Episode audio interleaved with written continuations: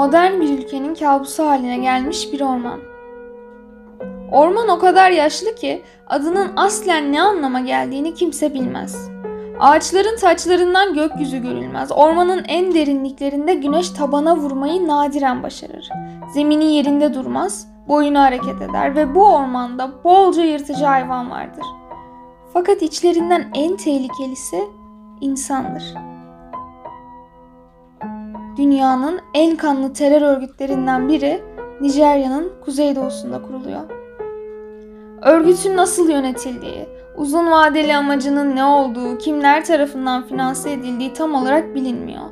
Çoğu kez adını telaffuz dahi etmediğimiz coğrafya hakkında ancak kaçırılan tanıklar ve yayınlanmış kimi kesitler sayesinde haberdar olabiliyoruz.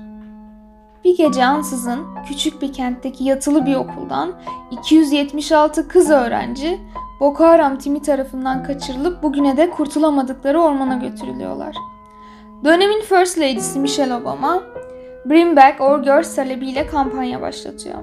Böylece aslında binlerce kadının Boko Haram'da esir tutulduğu anlaşılıyor.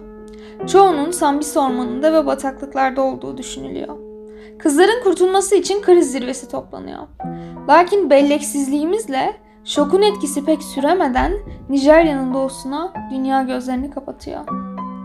İşte Boko Haram ilk kez kısa süreli de olsa bu şekilde Batı'nın dikkatini çekiyor ve ardından insanlık dışı eylemlerini sıralıyor.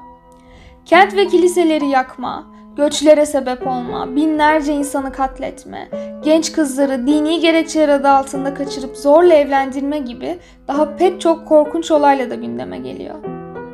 Aynı zamanda günümüzde Boko Haram'ın etkin olduğu katliam çemberi sadece Nijerya ile de sınırlı değil. Örgüt Kamerun, Çat ve Nijer'e saldırmaya başladı. Binlerce canı katlederek varlığını sürdüren bu örgüte objektifimizi en yakınına yani tanıklarına çevirerek gerçek yaşam hikayelerine ortak olalım.